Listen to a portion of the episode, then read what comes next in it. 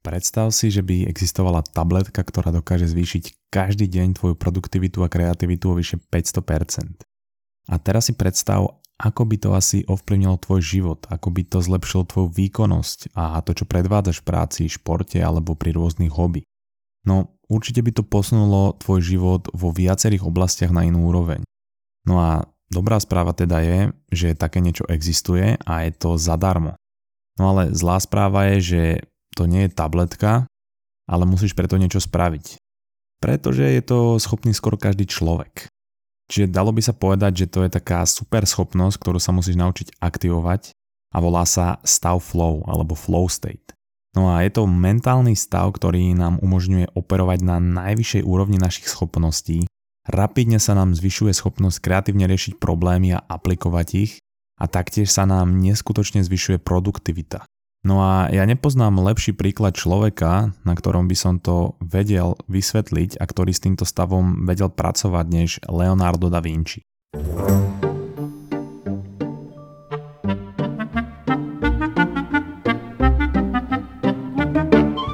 Ako hovoria v Taliansku a Prešove, Leonardo da Vinci bol pre mňa v prvom rade vedec až potom umelec, a to najmä pre jeho zvedavosť. A keďže Walter Isaacson vydal knihu o jeho živote, dozvedel som sa viac o jeho premýšľaní a prístupe k práci.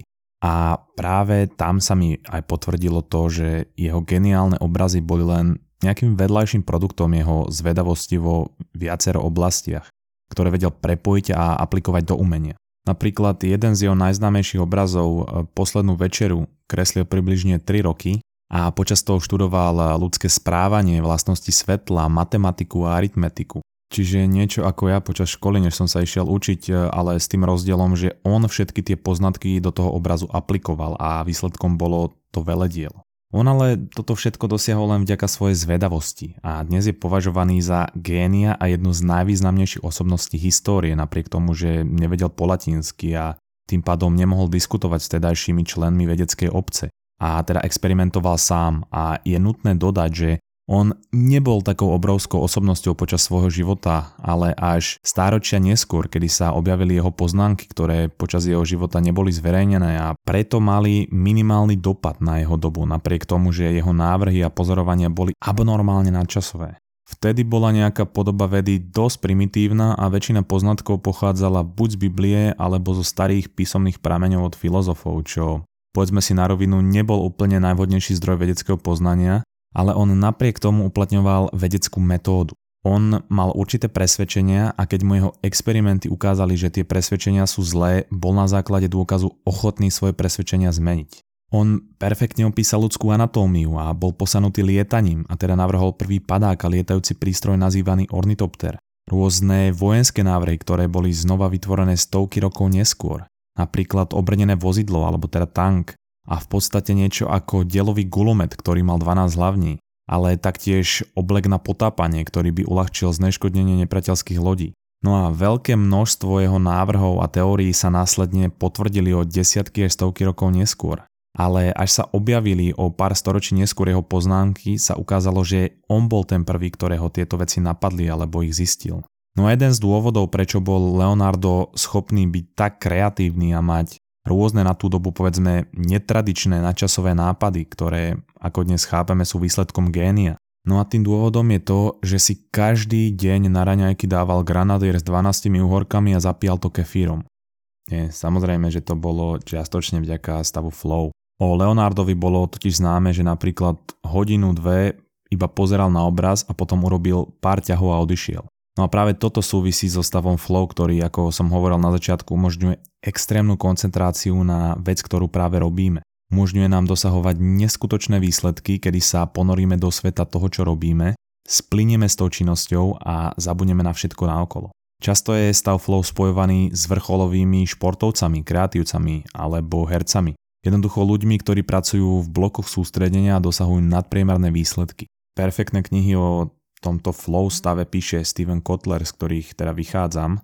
A zase budú v popise epizódy aj s knihou o Leonardovi da Vinci, ak by ste si ju chceli kúpiť. Každopádne, Kotler opisuje, že z biologického, respektíve teda neurochemického hľadiska Stav flow produkuje 5 pozitívnych látok mozgu, ktoré naraz nie sú vyplavované pri žiadnom inom stave našej mysle. A preto nám niekedy stav flow ponúka až spirituálny zážitok a dokonca až stratu ega. Náš mozog uvoľňuje v prvom rade dopamín, ktorý zbystruje naše sústredenie a pomáha nám hľadať riešenia na daný problém alebo činnosť, na ktorú sa práve sústredíme. No a keďže náš mozog produkuje neustále nejaké myšlienky, Vyššie hodnoty dopamínu nám pomáhajú filtrovať užitočné od neužitočných informácií, ktoré sú teda relevantné k danej činnosti, na ktorú sa práve sústredíme. No a dopamín taktiež zodpovedá za náš pocit zaujatosti, vzrušenia a potreby objavovať. Ďalšia z petice týchto látok je norepinefrín, ktorý nám zase pomáha udržiavať pozornosť a zvyšuje naše schopnosti tým, že zvyšuje hladinu cukru v našom tele, čiže my máme viac energie a tiež zrychluje tlkot srdca, čím zaistuje, že naše svaly sa neunavia. V našom mozgu to zvyšuje emocionálnu kontrolu a pozornosť, čo nám zlepšuje schopnosť sústrediť sa na tú danú činnosť. Tretia látka je anandamid, ktorý zvyšuje našu kreativitu tým, že zvyšuje schopnosť vytvárať nové prepojenia v našom mozgu, čo samozrejme vedie k novým nápadom, ale zároveň znižuje schopnosť cítiť strach, čo vedie k ľahšiemu rozhodovaniu tieto nové nápady testovať. Popri tom nám endorfíny ponúkajú úľavu od bolesti svalov, čo je veľmi užitočné pre vrcholových atlétov, ale taktiež napríklad pre mozgových atlétov. A túto kombináciu zatvára serotonín, ktorý je zodpovedný za ten príjemný pocit, ktorý máme po tom, čo sme v stave flow. No a kombinácia týchto látok nám umožňuje dosahovať neobyčajné výsledky, pričom sa cítime skvele a práve preto je aj tento stav vysoko návykový. Počas tohto stavu flow sa niektoré časti nášho mozgu vypnú, napríklad to znižuje naše povedomie o nás, teda vypína to nášho vnútorného kritika. Čiže my oveľa menej spochybňujeme našu intuíciu, čím oveľa rýchlejšie robíme rozhodnutia a neváhame testovať nové myšlienky a nápady. Pretože ten náš vnútorný kritik nepovie, že Ježiš, čo ťa to zase napadlo za primitívnosť. A možno aj toto stojí za tým, že dávam do veľa epizód primitívne vtipy a necítim sa previnilo a preto aj Leonardo da Vinci bol schopný produkovať na tú dobu netradičné nápady, pretože ho ten vnútorný kritik okamžite neumlčal.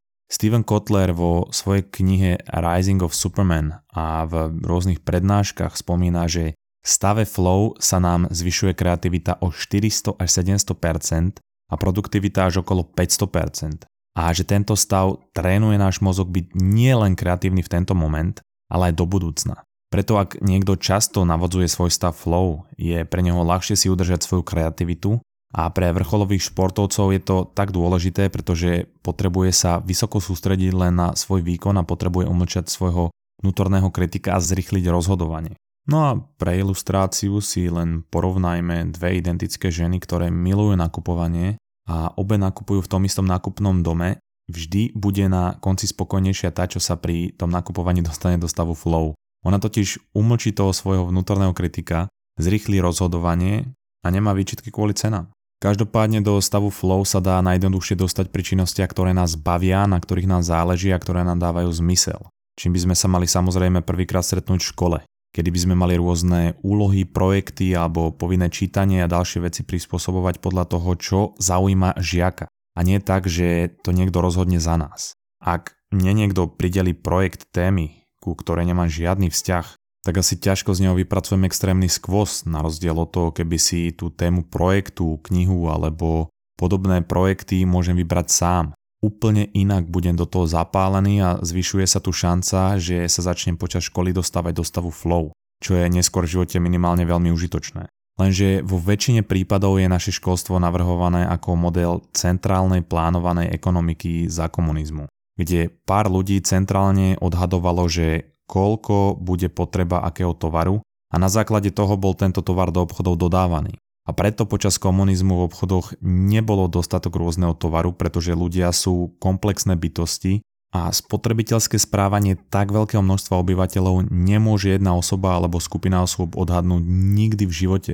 A preto tento model nefungoval a prešlo sa na trhový ekonomický model kde zjednodušene množstvo rôzneho tovaru sa dodáva podľa dopytu zákazníka. Čiže komunistická centralizovaná plánovaná ekonomika bola o tom, že jeden človek alebo skupinka ľudí za mňa rozhodne, čo chcem, bez ohľadu na to, či to tak je alebo nie. A trhový model je o tom, že ja sa rozhodnem, čo chcem a od toho sa odvíja trh, veľmi zjednodušene povedané samozrejme. A teraz, keď si to porovnáme s tou školou, tak nám tam v podstate ostal ten istý model centralizovanej plánovanej ekonomiky, kedy za nás niekto rozhodne, čo by nás malo zaujímať, kde samozrejme nejaká osnova by tam byť mala, ale mala by byť flexibilná do určitej miery podľa záujmu študenta, pretože týmto súčasným spôsobom umlčíme jeho záujem pri výkone a nedávame mu šancu sa dostať do zapálenia pri práci na niečom, čo ho naozaj baví. Čiže bolo by na čase, aby aj naše školstvo prešlo v úvodzovkách na trhový ekonomický model. Pretože je možné, že s tým súčasným modelom si ešte o flow stave nepočul alebo si ho nezažil. Takže ešte šťastie, že počúvaš mozgovú atletiku. Pretože keď sa zase pozrieme na Da Vinciho, on celý svoj život nasledoval to, čo ho zaujímalo. On nemal problém opustiť projekt v polovici, lebo ho zaujímalo niečo iné. Čo samozrejme nie je ideálne, ale vždy nasledoval svoju zvedavosť a teda svoj stav flow. A s týmto teda prejdime k ďalšiemu extrémne dôležitému faktoru dostania sa do flow stavu a to je ten, že či máš fixed mindset alebo growth mindset. To znamená, či máš ten rastový mindset alebo fixný mindset. Bavili sme sa o tom aj v rozhovore s Petrom Ludvigom, ktorý ti odporúčam si vypočuť. Ale teda ten fixný mindset znamená, že neverím, že sa veci zmenia, že na to, aby som niečo dosiahol, potrebujem talent, peniaze a to sú tí ľudia, ktorí hovoria, že som taký, aký som a ja sa nezmením.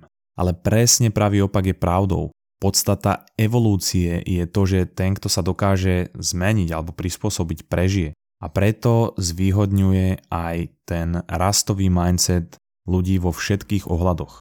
Čiže to znamená pri tom rastovom mindsete, že verím, že ku všetkému vedie cesta, že ku všetkému sú nejaké informácie, ktoré mi pomôžu sa v tej oblasti zlepšiť. Napríklad eh, v tej knihe Rising of Superman od Kotlera, kde spomína experiment na 40 jazdcoch eh, pred, počas a po závode. No a práve tí, čo mali eh, rastový mindset alebo growth mindset, ľahšie prekonávali prekážky počas závodu. Oni sa ľahšie dostali do stavu flow a taktiež mali najlepšie časy. Growth mindset, alebo teda ten rastový mindset je o tom, že verím, že schopnosti sa dajú naučiť a nie, že všetko je vrodené. Plne nejaké najzákladnejšie príklady, že keď mi dá niekto kritiku pri growth mindsete, alebo teda rastovom mindsete sa zamyslím a poviem si, že OK, aj keď mi to povedal možno jak debil, asi sa mi snaží niečo naznačiť a môžem sa teda na základe toho feedbacku zlepšiť. A pri tom fixnom mindsete sa jednoducho urazím a ďalej nekomunikujem a samozrejme, že si z toho nič nezoberiem. Alebo pri akejkoľvek novej činnosti eh, si povieš buď, že to nebudeš skúšať, že sa znemožníš, radšej to zahraš do autu, čo je teda ten fixný mindset. A zase naopak pri tom rastovom mindsete si povieš, že zlyhanie je cesta k úspechu a skúšaš všetko nové, čiže je to aj nejaký postoj k zlyhaniu. Čiže keď ti dá niekto príležitosť povedzme naučiť sa indický národný tanec Bharatnatyam, ver to ako výzvu a nie príležitosť sa znemožniť. A keď ti ten učiteľ potom povie, aby si zlepšil prácu s rukami pri tom tanečku, lebo vyzeráš jak na nič hodník, tak to ber ako spätnú väzbu a možnosť na zlepšenie a nejakú urážku. Jednoducho je to o tom zmeniť svoj postoj na to, že všetko sa dá naučiť alebo vo všetkom sa dá zlepšiť. Vidieť prekážky a zlyhania ako príležitosti prerast a byť otvorený novým výzvam. Pretože tento mindset vedie k lepšiemu stavu flow a teda k oveľa lepším výsledkom v živote. Asi ťažko sa budeš dostávať do hlbokého stavu flow, keď veríš, že všetky schopnosti sú vrodené a buď ich máš alebo nie, tak samozrejme, že potom bereš tú ľahšiu cestu bez prekážok. A zase keď sa pozrieme na Da Vinciho, on bol dokonalým príkladom growth mindsetu, čo ale súvisí s jeho ďalšou neobyčajnou vlastnosťou a to je niečo, čo sa nazýva Roger Bannister Effect. A ten súvisí s tým, že dlhé roky sa verilo, že míla sa nedá zabehnúť pod 4 minúty, že ľudský organizmus alebo teda ľudská fyziológia toho nie je schopná. No a potom v roku 1954 toto presvedčenie Roger Bannister rozbil, keď ju zabehol za 3 minúty a 59 sekúnd. A zrazu bol jeho rekord prekonaný o 2 mesiace neskôr a potom aj ten prekonaný bol dvakrát v nasledujúcich 5 rokoch prekonaný. Čiže Bannister rozbil tú psychologickú bariéru presvedčenia, že míla sa nedá zabehnúť po 4 minúty a zrazu ľudia začali veriť, že to je možné. A preto aj my by sme nemali mať v hlave limity na to, čo môžeme dokázať, pretože ľudia pred nami to už dokázali a ak nie, môžeme byť prví ako Roger Bannister alebo Da Vinci, ktorí v dobe, kde verili, že Zem je 5000 rokov stará a že ľudia, ktorí sú chorí, sú posadnutí diablom. Tak on aj v tejto dobe bol schopný navrhnúť tank a oblek na potápanie, robil pitvy a správne opísal anatómiu tela, takže v jednoduchosti Leonardo da Vinci bol borec. A môžeš ním byť aj ty, keď sa naučíš dostávať do stavu flow. A možno nevymyslíš teleport alebo ekvivalenty Leonardových návrhov na dnešnú dobu. Ale možno ťa to aspoň o trochu zlepší či už tvoj pracovný alebo súkromný život. A tým pádom to môže zlepšiť aj život ľuďom okolo teba. Takže snaž sa zmeniť svoj mindset trochu viac k rastovému, teda growth mindsetu. Sice máme nevýhodu z nášho školského systému, ale o to motivovanejší by si mal byť túto cestu nasledovať. Zbúraj svoje psychologické bariéry, presne ako Roger Bannister a minimalizuj rozptýl, keď sa chceš dostať do stavu flow. Pamätaj, čo hovoril Da Vinci, citujem. Ja keď sa chcú dostať do stavu flow, tak si robím dopamínový detox. Žiadny Facebook, Instagram, TikTok, proste nic. Dám si kávu ze Starbucks a idem robiť. Takže či už je to práca, hobby alebo akákoľvek činnosť, ktorú pravidelne praktikuješ, snaž sa optimalizovať svoje sústredenie. A samozrejme, ono je to ťažké dostať sa do stavu flow. Môže ti to trvať aj prvých 20 až 40 minút neustáleho sústredenia. Ale keď sa tam dostaneš, na všetko zabudneš a budeš sa tam chcieť vrátiť. Hlava ti na začiatku bude hovoriť, aby si išiel robiť všetko ostatné okrem toho, čo robíš. Ale to musíš prekonať a ísť ďalej, pretože iba sústredením vieš túto superschopnosť získať. No a teraz, ak chceš o tejto téme vedieť viac, môžeš si buď kúpiť tie knihy od Kohlera o Flow, alebo o Da Vinci od Isaacsna. Na všetky sú link v popise, alebo ak ich chceš zadarmo ako audioknihu, môžeš sa cez link v popise zaregistrovať na Audible, dostaneš kredit zadarmo a môžeš ho vymeniť za akúkoľvek knihu. Inak ak máš nejaké otázky alebo chceš pokecať, píš nám na Instagram, Facebook alebo e-mail, kde nás určite aj sleduj a taktiež na Spotify alebo Apple Podcast, aby ti nič neuniklo. A ak si myslíš, že sú to dobré informácie, tak to zdieľaj, lebo tak nám pomáhaš rásť. Ako vždy, ďakujeme za vašu podporu a počujeme sa zase o týždeň. Čau es.